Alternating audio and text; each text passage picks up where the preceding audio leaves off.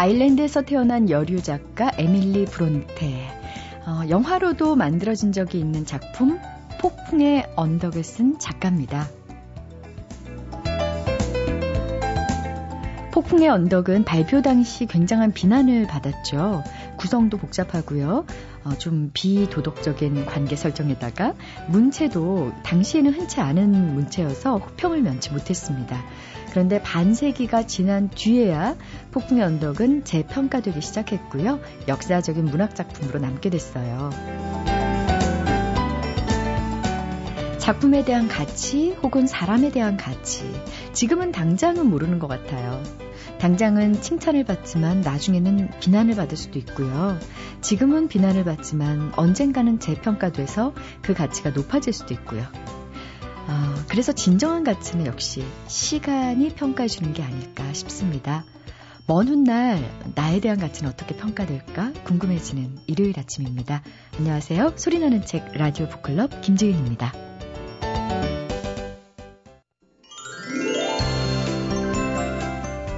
한 포털 사이트에서 직장인 723명을 대상으로 조사를 했는데요. 91.4%가 스트레스로 직장을 때려치고 싶다고 대답을 했어요. 하지만 정말 그렇다고 직장을 때려치울 순 없잖아요. 그래서 이제 스트레스 해소 방법이 필요한데 운동이 36.6%로 가장 많이 차지했고요. 2위가 음악 감상, 3위가 게임이었어요. 근데 어, 놀랍게도 독서가 4위, 7.7%나 되더라고요. 이분의 스트레스 해소 방법은 뭘까 궁금합니다. 책마을 소식 세종대학교 만화 애니메이션학과의 한창완 교수님 함께합니다. 안녕하세요. 네, 안녕하세요. 운동하면서 책 보면 되겠네. 그러니까 난시가 왔죠. 그렇구나. 자, 오늘 소개해드릴 책은요. 새로운 부자 코드. 라는 제목입니다. 네. 참 표지도 재밌습니다. 그 달러로 만들어진 지구를 아이폰이 딱 끼고 있는 겁니다. 네. 이 김현우라는 저자는 투자회사 사장입니다. 오. 투자회사 CEO인데요. 본인이 지금까지 투자했던 게 부동산 투자나 이런 투자가 아니고요. 컨텐츠 투자를 했던 분입니다. 그래서 앞으로의 부자 코드는 다른 말이 아니라 그 한류를 중심으로 한 한국의 전망 있는 컨텐츠에 어떻게 투자할 것인가에 대한 사례를 다 모아놨는데요. 네. 아주 흥미롭습니다. 4년 전에 이수만 씨 SM 주식을 샀다면 어떻게 됐을까를 먼저 이야기를 시작합니다. 4년 동안 종합 주가 지수가 1,400에서 2,000으로 약 50%가 올랐답니다. 우리나라가. 근데 종합 주가 지수에 1,000만 원을 투자했다면 1,400만 원이 됐겠죠. 삼성전자 주식은 51만 원에서 1,110만 원이 됐습니다. 그러면 삼성전자 주식을 1,000만 원 샀으면 2,100만 원이 됩니다. 근데 SM 주식은요, 몇 배가 올랐냐면 1215%가 올랐습니다. 어, 어떡하면 좋아. 그러니까 1,000만 원을 샀으면 1억 3천만 원이 된 셈이죠. 이런 겁니다. 그러니까 지금까지 우리가 투자했을 때 세대별로 한국에 급성장된 고도 성장에 몇 가지 아이템들이 있었대요. 처음엔 철강, 그다음 전자제품, 반도체, IT, 휴대폰, 그 다음에 이제 컨텐츠라는 거예요. 아... 특히나 여기서 이제 이 책에서 얘기하고 있는 거는 컨텐츠라고 해서 다 투자하면 되는 게 아니다. 이런 얘기를 합니다. 우리가 흔히 알다시피 천만 관객을 동원했던 영화를 만든 분들이 많습니다. 그분들이 천만 관객을 동원한 영화를 만들면서 그 전에 갖고 있던 모든 빚을 다 정리할 수 있었습니다. 그리고도 돈이 꽤 많이 남았는데요. 네. 요즘 와 보니까 또 그 돈도 거의 없어진 것 같죠. 엔터테인먼트 비즈니스라는 게 이게 완전히 high risk high return입니다. 그렇죠. 그리고 gamble 같이 도박 산업이거든요. 그래서 정말 잘 보고 잘 투자하지 않으면 그 투자의 효용성이나 자본의 유지를 잘 하기 어려운 사업입니다. 또 그러니까 이 책은 그 동안의 시행착오를 쭉 정리하면서 다양하게 수익을 냈던 컨텐츠들이 어떻게 낼 수 있었는가에 대한 사례를 음. 다 정리해 놓은 책입니다. 똑같이 K-팝보다는 한국 드라마가 훨씬 재밌다고 생각하시는 분들이 많은데 그래서 드라마 투자를 많이 했던 분이 많은데 결과적으로 5년 정도의 실적을 보니까 드라마는 너무 힘듭니다 지금 드라마 제작사들 너무 예. 힘들고 근데 드라마가 제작사 힘들 수밖에 없는 이유도 설명하고 있습니다. 그래서 K-팝이 아직까지는 유효하다. 어. K-팝이 그리고. K-팝은 어, K-팝을 만들 수 있는 시스템이 이미 구축돼 있다는 겁니다 우리나라에가 외국 사람들이 그러더라고요. 왜 한국의 K-팝이 그렇게 열광적으로 그 젊은이들에게 반응을 일으킬 수 있느냐? 아이돌 스타들인데 일본이나 유럽이나 미국은 아이돌 스타를 10년 동안 그렇게 길러낼 수 있는 시스템을 구축할 수 있는 사회적 여건이 안 된답니다. 네. 학교를 보내야 되고 또 아이들이 학교를 안 다니면서 한 기획사에서 계속 춤, 노래 이런 걸 공부할 수 있게끔 사회가 놔두질 않는다는 거고 부모가 용인하지 않는다는 겁니다. 근데 우리나라 부모들은 뭐 아니면 도어라는 생각이 있기 때문에 아이들에게 우리 아이가 공부를 못한다, 공부를 하기 싫어하는데 네. 노래를 잘한다, 노래를 좋아한다. 그럼 예전 부모는 말렸습니다. 올인하는군요. 요즘 부모들은 그래 해봐라 그럽니다. 근데 그 부모님들한테 물어보면 다 그럽니다. 본인이 알아야 된다고. 음. 직접 해서 얼마나 그것도 어려운지를 알아봐야 된다. 그래야 포기도 할 수 있습니다. 있고. 대부분 부모님들 그렇게 말씀하시더라고요. 아. 요즘 이렇게 맡기시는 부모님들 보면 그거를 하지 말라고 해서 안 할 애들도 아니고 그럼 시켜봐서 아 공부만 어려운 줄 알았더니 이쪽 판은 더 어렵구나. 그럼요. 여기는 정말 천재들이 하는 판이구나라는 걸 애들이 알아야 돌아온대요. 음. 그래서 그냥 맡긴다고 그러더라고요. 그렇기 때문에 애들이 가서 더 열심히 해보고 본인도 아는 거죠. 여기도 참 어려운 곳이구나.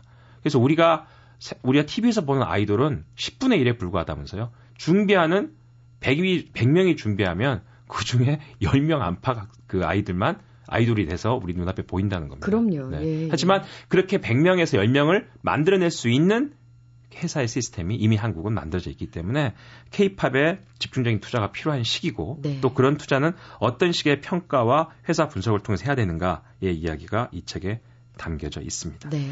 저희 MBC도 케이팝 그 방송을 하잖아요. 네, 합니다. 근데 구글 본사 앞에서도 얼마 전에 이제 전 세계적으로 그러니까 원래는 구글 직원 대상의 콘서트였다며요. 가족들 초청. 근데 너무 많이 와가지고 그거를 그냥 더 확대했다는 얘기를 제가 기사에서 봤는데. 아, 정말 많이 왔고요. 네. 그다음에 이제 생중계됐을 때 정말 전 세계 모든 사람들이 음. 구글의 유튜브라는 이제 플랫폼을 통해서 그렇죠. 무료로 다 볼 수 있었잖아요. 네. 그리고 무료로 볼 수 있었기 때문에 어, 유료로 어떤 컨텐츠를 소비할 수 없는 말하자면 20대가 아닌 음. 10대의 청소년들이 열광하고 네. 그걸 또 퍼나르고 그렇죠. 이러면서 이제 케이팝이 전 세계적인 이 멋진 컨텐츠로 네. 성장하고 있는 것 같아요. 아마 이 그 김현우 CEO가 지금 책 내용에는 이런 내용이 있습니다. 왜 그러면 한국 드라마가 그렇게 한류를 처음에 만든 게 한국 드라마인데도 불구하고 수익에서는 케이팝이 훨씬 우월할 수 있느냐? 그게요. 음원 사업이 가장 먼저 디지털화가 됐답니다. 네. 그런 사업의 트렌드나 방향을 읽지 않으면 컨텐츠라고 해서 무조건 투자한다고 되는 게 아니다. 이 책에서는 그러면 지금 뭐에 투자해야 된다고 안 나왔어요, 혹시?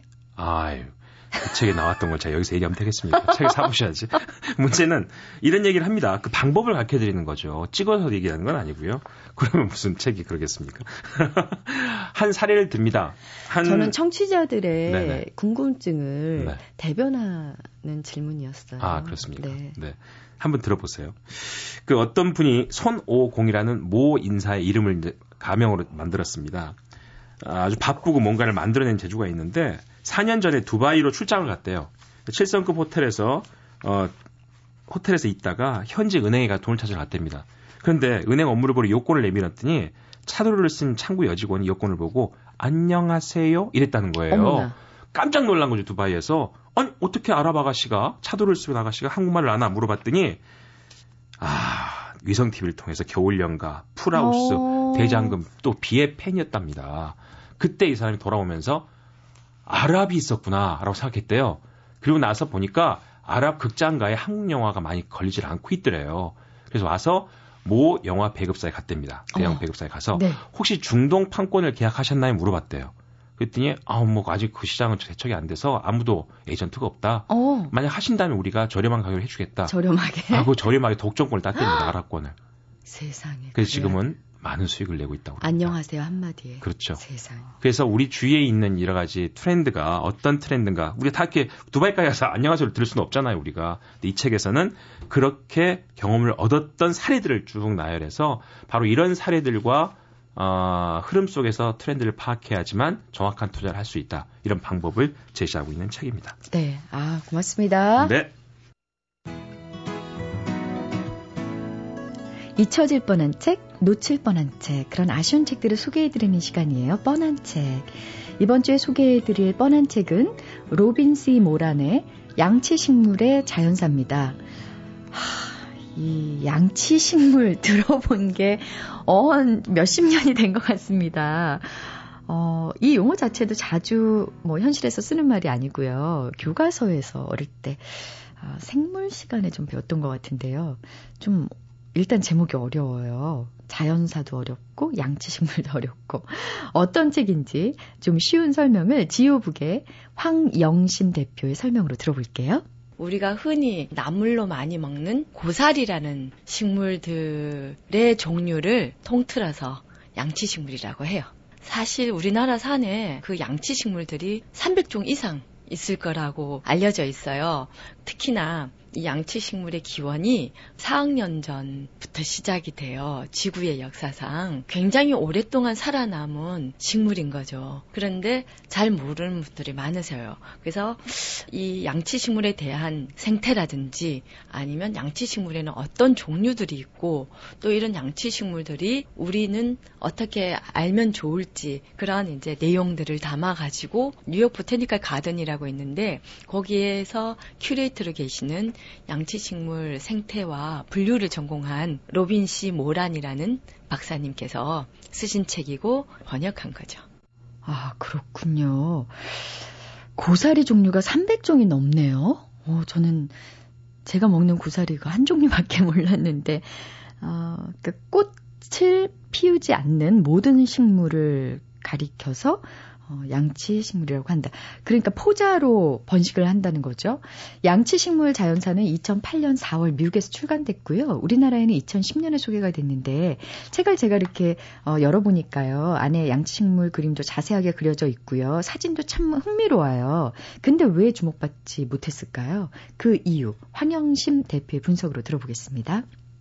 이 책이 뒤에는 재밌는 에피소드들도 많이 구성이 되어 있는데 앞부분은 양치식물의 기원, 분류, 양치식물의 유래 이런 식으로 시작이 돼요. 뭐 사람들은 그렇잖아요. 책을 몇 장만 이렇게 펼쳐보고 어려워 보이면 아 이건 내게 맞지 않아. 그래서 딱 덮어버리는 그런 경향이 있는데 그래서 이 책이 아마도 호응을 많이 받지 못한 이유가 아닐까 그 양치식물을 좋아하는 사람만 보는 책이 아니냐? 뭐 이런 식으로 이제 얘기를 하는 거죠. 근데 실은 양치식물 잘 모르기 때문에 좋아하기도 어려웠던 거거든요. 그러니까 약간의 호기심이라도 있다면 이 책을 한번 보시면 아, 이런 것도 있구나. 식물에 관심 있는 사람은 누구나 봐도 돼요. 그렇게 어렵지가 않고 쉽게 빨려들 수가 있을 거예요. 어, 네. 제가, 어, 여기 안에 보니까요. 여러분들, 고사리가 나무가 된다면 믿으시겠습니까? 고사리가 나무가 되기도 하고요. 또 어떤 장은 보면 제목이 독살자 고사리예요. 독살자 고사리 잘못 먹으면 이제 위험한 그런 고사리도 있고요. 그리고 음, 포자로 번식을 한다고 말씀을 드렸었는데 정상 포자가 있고 불임 포자가 있는데 그 어, 현미경으로 본 사진이 예, 두 개가 비교가 돼 있는데 그냥 딱 봐도 어떤 게 정상인지 어떤 게 불임인지 참 보기 쉽게 설명이 돼 있어요. 그래서 사실 들여다 보면은 재미있는 책인데 들여다 보기가 쉽지 않았던 것 같습니다. 어, 글쎄 등산 자주 다니신 분들은 요즘 같은 때 고사리들 많이 본다고 하시거든요. 산 타시는 분들 읽으셔도 굉장히 흥미롭지 않을까 싶기도 하고요. 황영심 대표 생각은 어떤지 말씀 계속 들어볼게요. 저희 그 양치식물에 관심이 많은 사람들은 6월 달을 고사리의 계절이라고 해요. 그 4, 5월 달에 이렇게 새순이 올라와가지고 양치 식물이 이렇게 자라는데 지금쯤이 이파리가 굉장히 예뻐요. 색깔도 그 연두빛으로 예쁘고 또 잎들이 굉장히 섬세한 아름다움이 있어요. 숲에 가면 굉장히 많이 이 식물이 있는데도 아, 이거는 몰라. 이렇게 지나가는 것은 참 아쉬운 것 같아요. 휴일날 그 산에 많이 가잖아요. 특히 이 책을 좀 읽으시고 우리 아이들도 부모들과 함께 다니면서 아이들에게 숲에 대해서 얘기를 해주실 때, 와, 이거는 넉줄고사리야. 그리고 이거는 어, 잔고사리야. 이거는 뱀고사리야. 이렇게 가르쳐 줄 수 있다면 아름답지 않을까요? MBC 라디오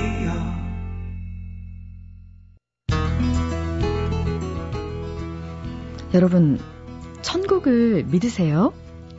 누군가 그런 얘기를 하던데요. 어, 천국을 믿지 않는 사람이 있다면 음악을 들려주라. 저도 처음에는 이 얘기가 무슨 얘기인가 했거든요. 그런데 2007년이었던 것 같아요. 그 휴대전화 판매원이었던 한 남자가 그 가난, 뭐 왕따, 여러 가지 병마, 뭐 이런 거의 싸움을 모두 이겨내고 오페라 가수의 꿈을 이룬 스토리가 세계적으로 큰 화제가 됐었죠. 폴 포츠라는 그냥 얼굴만 봐서는 전혀 이 사람의 재능을 알 수 없는 그런 사람이었는데요. 음, 2011년 한국에서는요, 그보다 더한 어, 스토리를 가진 노래하는 사람이 탄생이 됐습니다. 음, 제가 일부러 한국의 폴포츠 이런 표현 안 썼습니다. 어, 완전히 다른 성격이고 다른 사람이기 때문에요. 어, 최성봉 씨 하면 여러분들, 아, 그분 하시겠죠? 오늘 북카페에 모셨습니다. 안녕하세요. 네, 안녕하세요. 어떻게 오셨어요, 스튜디오까지? 저 지하철 열심히 타고, 걷고, 뛰고, 어, 요즘에도, 도착했습니다. 요즘에도 지하철 타고 다니세요? 네. 어, 어 댁이 어디세요? 어디쯤? 저는 지금 강남 쪽에 살고 있는데요. 팬분들께서 제가 집이 그 코리아 가틀랜드 끝나고 난 뒤에도 집이 없었어요. 그래가지고 조금 불쌍한나 보지 조금 월세 같은 거를 조금 내주시고 그러십니다. 어, 그러니까 후원회가 생긴 거네요. 뭐 그런가요? 네. 어, 그런 도움을 받을 때 느낌이 어떠세요? 어, 죄송하고 부담스럽죠. 기본적으로 음. 제가 10년 넘게 맨날 동정과 구걸로 일삼아서 일생을 그렇게 살아왔는데 또 코레 가틀란트를 끝나고 난 뒤에도 뭐 방식은 똑같으니까요. 음, 본인이 자기의 노래를 목소리를 처음 들은 게 언제예요? 제가 어릴 때 그 성악이란 걸 알게 돼가지고 음 연습하던 그 모습 한 16살 때쯤 음. 그때부터 노래 처음 시작했으니까요. 음, 어떻게 결심하셨어요? 어, 결심, 제가 뭐, 23년 동안 지금은 관심과 사는 것 같지만은 그 전에는 무관심했던 아이예요. 즉, 오늘 죽어도 내일 죽어도 여한이 없었고, 그리고 무엇을 원하고 갈망하고 또 그걸 절실히 느껴본 적이 한 번도 없어요. 왜냐면 저한테는 아, 껌을 사고, 껌을 팔고, 또 껌 판 돈을 컵라면 사먹고, 이 세 개만 저한테 있으면 되고요. 잠자는 건 어디서든 다 잘 수 있으니까. 그런데 제가 껌을 팔러 갔을 때 나이트클럽에서 어떤 성악가 분이 노래하는 걸 봤어요. 그 나이트클럽에서는 맨날 좀 신나는 노래고 막 춤출 수 있는 노래인데 어떤 분이 갑자기 막 성악을 하시는 거예요. 그걸 봤는데 약간 설레이기도 하면서도 매료되는 것 같기도 하면서도 뭐지? 라는 것도 약간 들었어요. 그러면서 이게 무엇이냐고 웨이트 아저씨한테 물어보니까 성악이란 걸 알게 되었고 이걸 한번 알아보고 싶다는 생각이 그때 처음 들었어요. 그래서 그거를 인터넷으로 알아보게 되었고 그러다 보니 선생님을 찾아가게 되었습니다. 일단 무대가 노래하는 무대에서 글을 쓰는 무대로 살짝 바뀌었네요, 지금은. 네. 책 제목이 무조건 살아, 단 한 번의 삶이니까. 보통 이런 얘기 하려면 7, 80대 정도 된 분들이 자전적 얘기를 하면서 이런 제목을 붙이는데, 성봉 씨가 지금 23살이라 그러셨죠? 네. 어떻게 이런 책을 내시게 됐는지요? 어, 책을 내게 된 계기는요. 원래 저 책을 내고 싶지 않았던 아이인데요. 노래보다 스토리가 좀 많이 부각이 됐어요. 그런데 또 책을 쓰게 되면 또 스토리로 동정과 국어를 또 팔아먹는 것 같기도 하고 또 저는 그 일, 그런 걸 정말 싫어해요. 그러니까 동정과 국어를 어릴 때부터 다섯 살 때부터 껌 팔면서 한 열, 16살 때까지 그렇게 늘 살아왔는데 또 이제 사회에 나와서 20살이 넘어 성인이 됐는데도 불구하고 또 그 짓을 하려고 하니까 좀 되게 힘들었는데요. 그때까지 제가 벗이라는 단어도 없었고 그리고 저를 또 생각해 준 사람도 없었고 옆에서 가장 제가 힘들 때 뭐 같이 밥 먹어줄 사람도 없었고 그런데 이게 제가 코리아 탤런트 나오고 난 뒤에 되게 많은 분들에게 많은 분들에게 관심과 사랑을 받았어요. 근데 그분들 중에도 시한부 분들이 계세요. 뭐 백혈병에 음. 걸리시더라던가 아니면 대장암 사기라던가 그런 분들이 저에게 시간을 보내주세요. 저한테 뭐 감사합니다. 뭐 대견스럽습니다. 뭐 이런 얘기를 들으면 오히려 제가 그분들에게 위로를 받으면서 생각을 하면서 또 어떻게 보답을 할까 생각하다가 전 현재 살아있거든요. 죽지 않고. 그리고 많은 분들이 제 스토리로 인해 희망을 얻는다 하시고 또 삶이 약간 좀 연, 명된다는 조금 그런 분도 없지 않아 많으셨고 그래서 책을 쓰게 되었어요. 그 사랑을 보답하고 싶어서. 음. 책 쓰는 동안 아무래도 자신의 뭐 기억하고 싶지 않은 음, 시간들을 돌이켜 봤어야 됐을 텐데 그 시간이 좀 어, 힘들 수도 있었겠다라는 생각이 들어요. 책을 쓰는 동안 과거를 돌아보면서 어떤 기분이 드셨어요? 어, 의식적으로 혹은 아니면 무의식적으로 제가 잊어버리고 싶었던 것들, 그리고 그 수면 속에서 아주 깊이 잠들어 있는 그 기억들을 아예 꺼내고 싶지 않았던 게 저예요. 어, 좀 많이 힘들었습니다. 다 쓰고 나서 퇴고한다 그러잖아요. 이렇게 딱 네. 어, 펜을 놨을 때 아니다 키보드를 이제 멈췄을 네. 때는 기분이 어떠셨는지. 또 공감, 허탈 일이었어요. 음, 와, 이게 아니었으니까요. 이게 과연 사람들의 마음을 조금이라도 문을 열 수 있을까? 조금이나 힘이 될 수 있을까? 아니면 반대로 다른 관점에서 봤을 때는 또 스토리를 팔고 그런 걸 하지 않을까? 이 생각. 음, 근데 네. 근데 이름을 지어준 분이 따로 계시더라고요. 제가 어릴 때야 10살 전, 10살 전후쯤에요. 제가 알코올 중독자 겸 뭐 마약 중독자였어요. 그랬는데 네? 10살 때요? 10살 전후 전쯤일 거예요, 음. 아마. 약 들어가기 전이니까요. 그때는 이게 수- 술병을 들고 다녔을 때는 알코올 중독자였고요. 술병을 안 들고 다닐 때는 마약 중독자였는데요. 어, 그때 제 이름이 없었어요. 야, 아니면 거지 새끼야, 뭐 이 새끼야, 이렇게 늘 불려다녔고, 뭐 반대로는 뭐 사회 저주받은 아이 아니면 악마의 자식 뭐 이렇게 불렸는데 포장마차 아줌마가 좀 불쌍했나 봐요. 그리고 이름도 없고 맨날 이름이 바뀌니까 가좀 욕쟁이 할머니 약간 포장마차 아주머니였는데 그래서 이름을 지성이라고 지어주셨어요 처음으로 그래서 이름을 처음으로 갖게 됐을 때 그 기쁨 그 약간 활락 그런 거는요 음. 이루 말할 수 없었어요 그래서 일상 속에 여러분들은 약간 이름 늘 갖고 계신 분들은 잘 모르실 거예요 그 기분을 근데 저는 그때쯤에 처음으로 이름을 받았을 때 그 기쁨은 진짜 이루 말할 수 없었던 것 같아요. 누가 지성아 이렇게 불러줬을 때 그 느낌. 네. 근데 그 지성이라는 이름이요. 제가 살아있다는 자체가 존재 자체가 조금 있으면 안 됐다는 아이를 어릴 때부터 엄청 많이 들어가지고요. 그 지성이라는 이름이 원래 미안하다 미안합니다라는 이름이에요. 그러니까 죄송합니다 이거를 지성으로 바꾼 거예요. 죄송합니다를 예. 지송. 네, 지성으로 바꿨어요. 그래서 지성이라는 이름을 지었어요. 그러면 지금 성봉이란 이름은 제가 어느 날인데요. 추운 겨울날 그 고추장 사각 알루미늄 통이 있어요. 거기서 불을 지피면서 그걸 의지하면서 나이트 계단 같은 데서 잠을 잤는데요. 그때 불이 났어요. 안에서 불이 났고 전 바깥에서 잠을 잤는데 그때 항상 그 용전동이라는 유흥가 안에서 사건이 나면 경찰 아저씨들은 항상 저를 족쳤어요. 그러니까 잡아서 저한테 모든 걸 물어봐요. 음. 그래서 저를 또 몰고 가시죠.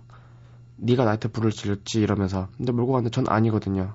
저는 그냥 고추장 불에 추워가지고 급했는데 그렇게 조금 취조받다가 나왔어요. 파출소 나왔는데 조폭 아저씨들이 저를 이렇게 눈을 이렇게 시뻘겋게 이렇게 쳐다보면 저를 찾아다니시더라고요. 저를 잡아가지고 산에 데려가서 저를 묻고 왜요? 제가 불을 지를 주, 음, 지른 줄 아니까요. 줄 알고. 예. 근데 또 경찰서에서 나오니까 그래가지고 조금 괘씸했나 봐요. 그래서 땅을 파고 저를 묻고 이제 제가 이제 흙 같은 게 제 코 밑에까지 턱 밑에까지 이렇게 차아진 게 느껴져요. 이렇게 무, 묻혀져 있으면 그러면 숨을 쉬어야 될 거 아니에요. 그러니까 이게 조금 누구 남에게 죽을 생매장 당할 때는요. 그러니까 숨을 쉬게끔 만들어요 사람이. 그래서 코 같은 데를 손 같은 손으로 코 같은 데를 이렇게 막고 숨을 쉬면서 이렇게 따- 손을 이렇게 파가지고 이렇게 올라왔어요. 올라와가지고 살아남았고 그러다가 또 갈 데가 없어서 또 용전동으로 가가지고 포장마차 아줌마를 갔는데 그 아줌마가 좀 사람답게 살아보라고 글도 배우고 일반 사람들처럼 사는 거를 한번 배워보라고 해서 제 머리끄댕이를 잡고 좀 야하게 야간 학교라는 곳이 있어요. 거기를 끌고 갔어요. 야하게. 네, 거기 가서 갔는데 그때 한 14살 14살 때쯤인데요. 그때 야학교 선생님께서 저에게 기초생활수급자를 만들어주고 싶다고 해가지고 저를 파출소를 데려갔어요. 처음에는 저를 또 팔아 넘기겠다 이 생각을 하고 그냥 반신반의로 갔는데요. 어, 혹시 나 또 인신매매 되는 거 아니야라는 생각을 아 그것보다는 또 고아원에 버리는 줄 알고 아. 네. 제가 어릴 때 고아원을 하도 많이 들어갔다가 또 나와서 근데 그랬는데 그때 제가 처음으로 14살이라는 것과 제 이름이 최성봉이라는 것을 알게 되었습니다. 힘들었던 과거로부터 정말 한 발 나오게 된 계기가 야학이 아니었을까 싶어, 싶은데요. 근데 사실 그때 처음 공부해 보신 거 아닌가요? 어, 제가 어릴 때 다섯 살 때부터 껌을 팔면서요. 네. 글 쓸 줄 몰랐고요. 어, 읽을 줄도 몰랐고, 그냥 뭐 배운 게 없으니까요. 항상 껌을 팔러 가면 그 손님들이 저한테 인생에 대해서 철학에 대해서 알려줘요. 넌 인생이 무엇이라 생각하니? 인생을 왜 사니? 그래, 인생이란 건 다 과정이다. 뭐 이렇게 물처럼 강물 흐르는 것처럼 또 세월이 지나가면 또 꽃이 피고 또 산도 바뀌고 뭐 이렇게 늘 얘기해줘요. 근데 무슨 말인지 모르죠. 그때 당시에는. 그러니까 대신에 살면서 그 직감이라는 게 알게 되니까요. 이때쯤에 어, 이 단어를 쓰면 되겠구나. 그러면서 제 머릿속에서도 서서히 그냥 직감으로 하나로 살았었는데 눈치 같은 걸로 그러다가 야학교 가서 처음으로 글을 배우진 않았고요. 혼자 배웠어요. 왜냐면 야학교를 제가 갔는데 좀 마찰이 심했어요. 사람들 사람과 사람끼리 소통이 안 돼가지고 그분들은 약간 너무 일상 속에서 봤을 때 때가 묻지 않은 분들인데 제가 가면 굳이 오염시킬 것 같기도 하고 반대로 제가 그때 좀 많이 날카로워가지고 사람 믿지도 않았을 뿐더러 껌을 팔던 삶에서 이제 공부하는 사람들 사이에서 이제 음, 자리 잡기가 쉽지 않았을 것 같은데요. 혹시 거기서도 옛날 삶의 어떤 방식이 나오거나 이러진 않으셨나요? 네, 많이 나왔어요. 예를 들면 제가 야학교 다닐 때요. 제가 약을 머리끄댕이 잡히면서 포장마차 아줌마가 저 여기다 떨구고 절 갔어요. 그리고 제가 조폭 들었는데 이렇게 또 보이면 또 산에 묻히니까 제가 거기 일단 숨어 있는 데 대학교였는데 거기가 수업하는 곳이었고 근데 글쎄요. 이걸 무엇으로 설명해야 될지 잘 모르겠는데 그냥 동정? 그리고 구걸? 이런 느낌이 많았어요. 왜냐면 무료로 누군가가 나에게 알려주는 거 이 자체가 동정을 베푸는 거거든요. 그러니까 그렇게 너무 느껴가지고 아, 수업을 그냥 안 들었고 또 수업 들으라고 하면 너나 들으시라고 이렇게 되게 싸가지 없게 돼 있고. 왜냐면 기억 니은 디귿 이거 알아도 몰라도 사회는 돌아가니까요. 늘 음. 그렇게 살아왔고. 근데 또 그렇게 또 세월을 또 보내다 보니까요. 글 같은 거는 또 혼자 배우고 그랬어요. 예를, 예를 들어 간판 같은데 뭐 김치 적혀 있으면 그냥 기획하고 아이하고 미음 이렇게 있잖아요. 이거 적으면서 뭐지? 어. 스스로 한글 창제의 그 네. 비밀을 터득하면서. 네, 그러면서 독학으로 많이 했어요. 왜냐면 뭐 페리카나 있으면요. 네. 페리카나가 뭐지? 닭인가? 이랬어요. 그러니까, 그러니까 그렇게 하면서 잠깐 왜곡된 거 찾고 아닌 거 가지고 맞다 아니다 맞다 아니다 계속 그렇게 세월을 지내면서 또 얘기하면서 음. 아 페리카나는 닭이 아니고 치킨 체인점 이름이구나라고 이제 알게 되었죠. 네. 그러다가 어, 어느 날 공부의 기쁨을 혹시 느껴보신 적 있나요? 아니요, 전혀. 전혀, 아직까지도. 네, 지금도. 저희가 한글도 독학으로 배웠고요. 그리고 제가 초등학교, 중학교를 검정고시를 봤어요. 근데 그 야간 학교에 있으면 4월 달에, 8월 달에 검정고시 1년에 두 번을 봐요. 어르신들이. 그런데 공부의 기쁨과 흥분 이거를 알고 싶어서 그리고 따고 싶어서 한 게 아니고요. 그 검정고시를 보러 가면 밥을 줘요. 그래서 그 밥을 먹고 싶어가지고 그 검정고시 시험을 보러 가게 됐고 다행히 초등학교 검정고시는 한 번 만에 패스했는데 중학교는 한 다섯 번 만에 패스 합격을 해가지고 조금 인생을 살아가면서 외워야 되는 것들이 있더라고요. 그냥 자연스럽게 습득하고 뭐 이게 삶의 순리대로 배우는 게 아니고 외워야 지식을 학문을 쌓아야 살아가는 데 있어서 사람과 소통할 수 있을 때 비로소 그 지식이 발휘되고 이게 조금 싫었어요. 음, 앞으로 혹시 배우고 싶은 거 있어요? 어, 음악은 계속 배우고 싶어요. 음. 많은 제가 음악은 많이 아직도 문외하기 때문에 왜냐면 여러분들은 초등학교나 유치원 때나 중학교나 고등학교 때나 기본적으로 음악을 들어요. 어디서든지 차 속이든지 뭐 유치원 차 속이든지 어디든지 간에 학교라든지. 근데 저는 어릴 때부터 들었던 거는 그냥 좀 감정, 인격적인 거 음. 이런 것만 맨날 들었기 때문에요.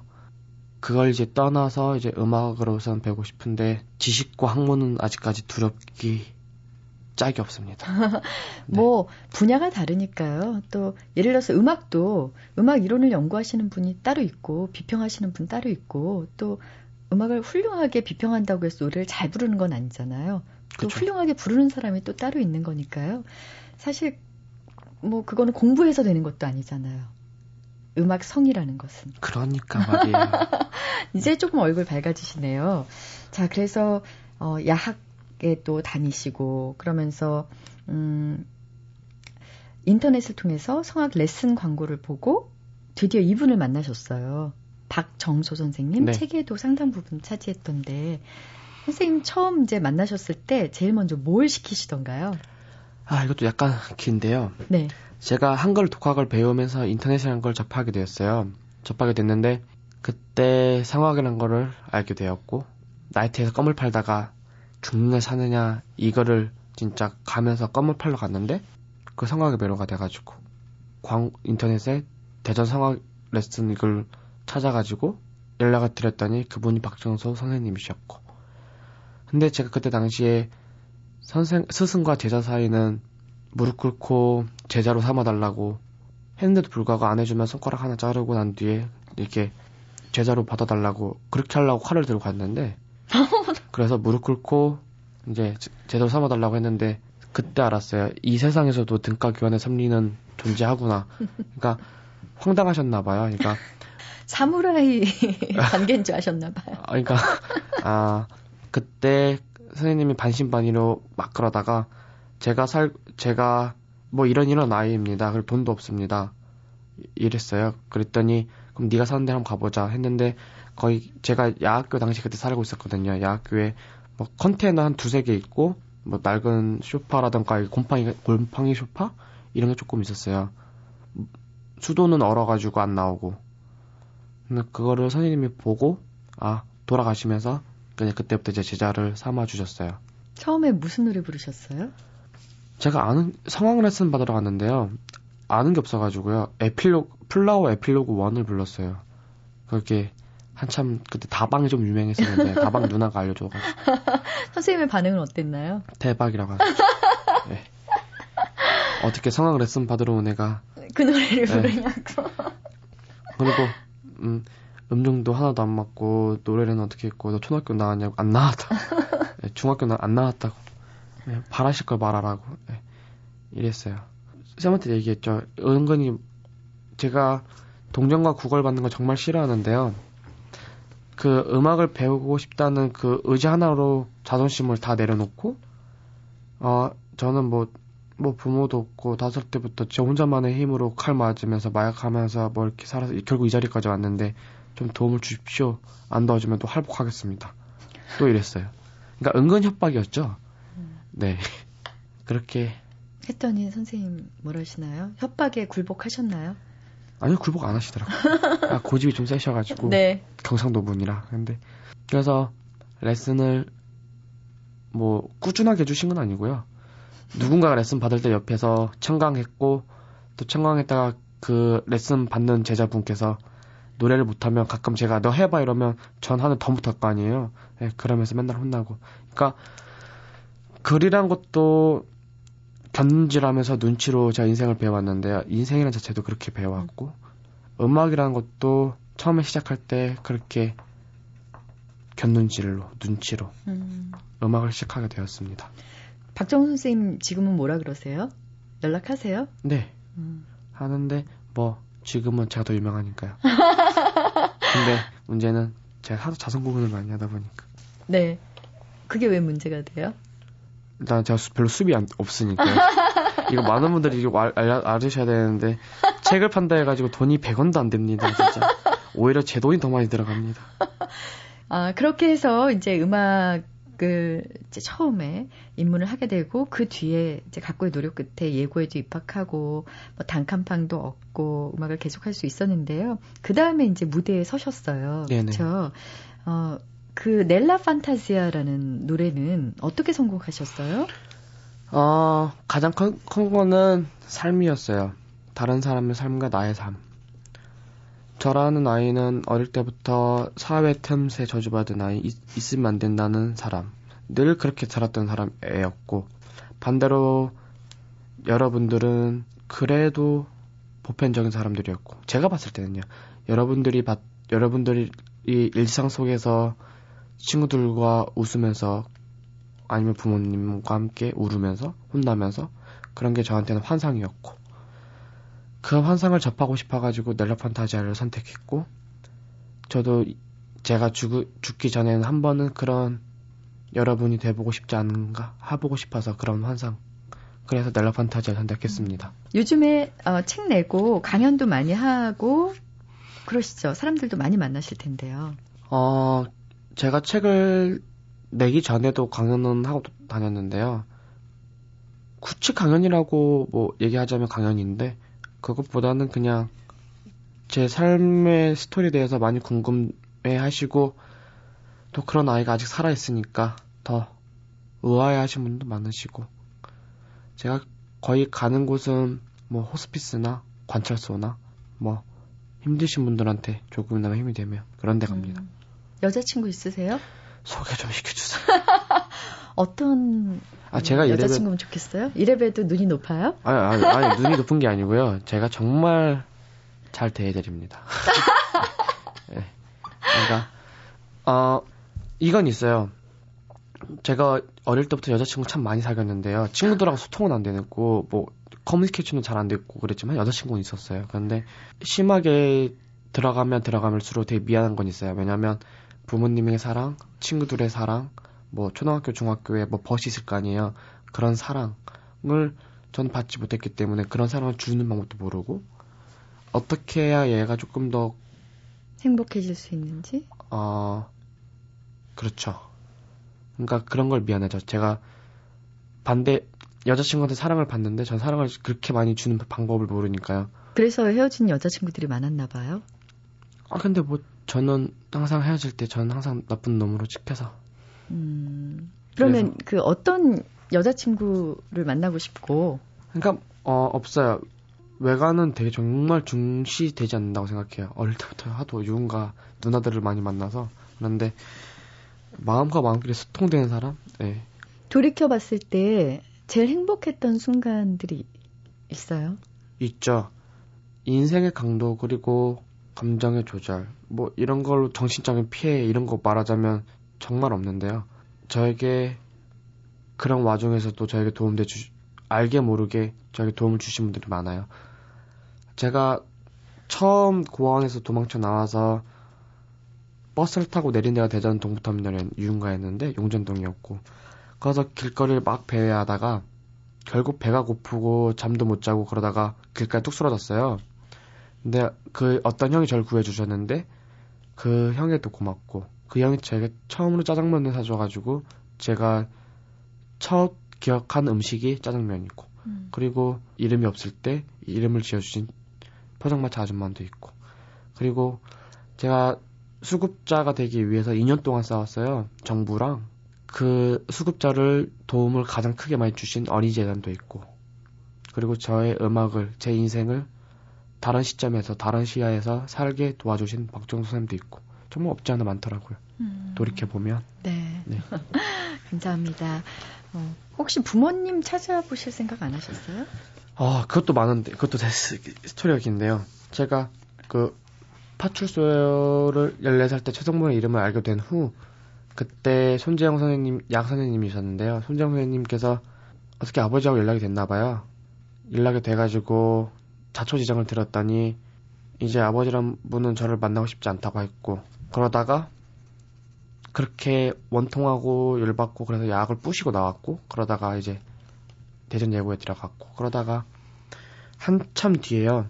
코레 가탈란트 나가기 전에 이젠 정말 죽고 싶어 안 죽는 그러니까 하도 안 죽으니까요. 뭐 육교길에도 안 죽고 교통사고 나도 안 죽고 칼 맞아도 안 죽고 그러니까 이제는 이제 상어밥이 되고 싶어가지고 그 전에 엄마란 분을 한번 보고 죽자 해가지고 엄마를 수송문에서 찾았어요. 찾았는데 단 한마디 했죠. 왜 왔냐.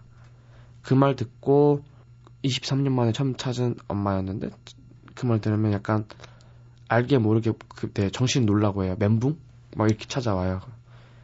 그래서 그냥 그 말 듣고 바로 헤어지고 이제 죽 이제 상어밥이 되려고 이제 동해로 가고 있는 도중에 정소 선생님께서 연락 와주셔가지고 꼬레 가틀란트에 나가게 됐고 음, 그랬습니다. 네. 혹시 마지막으로 저희 청취자들께 하실 얘기 있으시면 해주시고. 어, 오늘 힘든 하루를 보낸 자기 자신에게 말해주세요. 살아줘서 고맙다고. 아유, 감사합니다. 네. 그, 우리 성봉 씨 안에 저보다 더 큰 성숙한 어른이 몇 명은, 네, 들어있는 것 같아요. 최성봉 씨의 넬라 판타지아 들어보면서 인사드릴게요. 고맙습니다. 감사합니다. Nella fantasia io vedo un mondo giusto, lì tutti vivono in pace e in onestà. Io sogno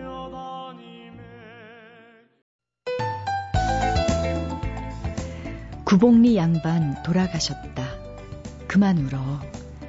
두말 없이 한천댁과 청동댁이 구복리댁 집으로 가서 몇 날 며칠 자줬다. 9년 뒤 한천 양반 돌아가셨다. 그만 울어.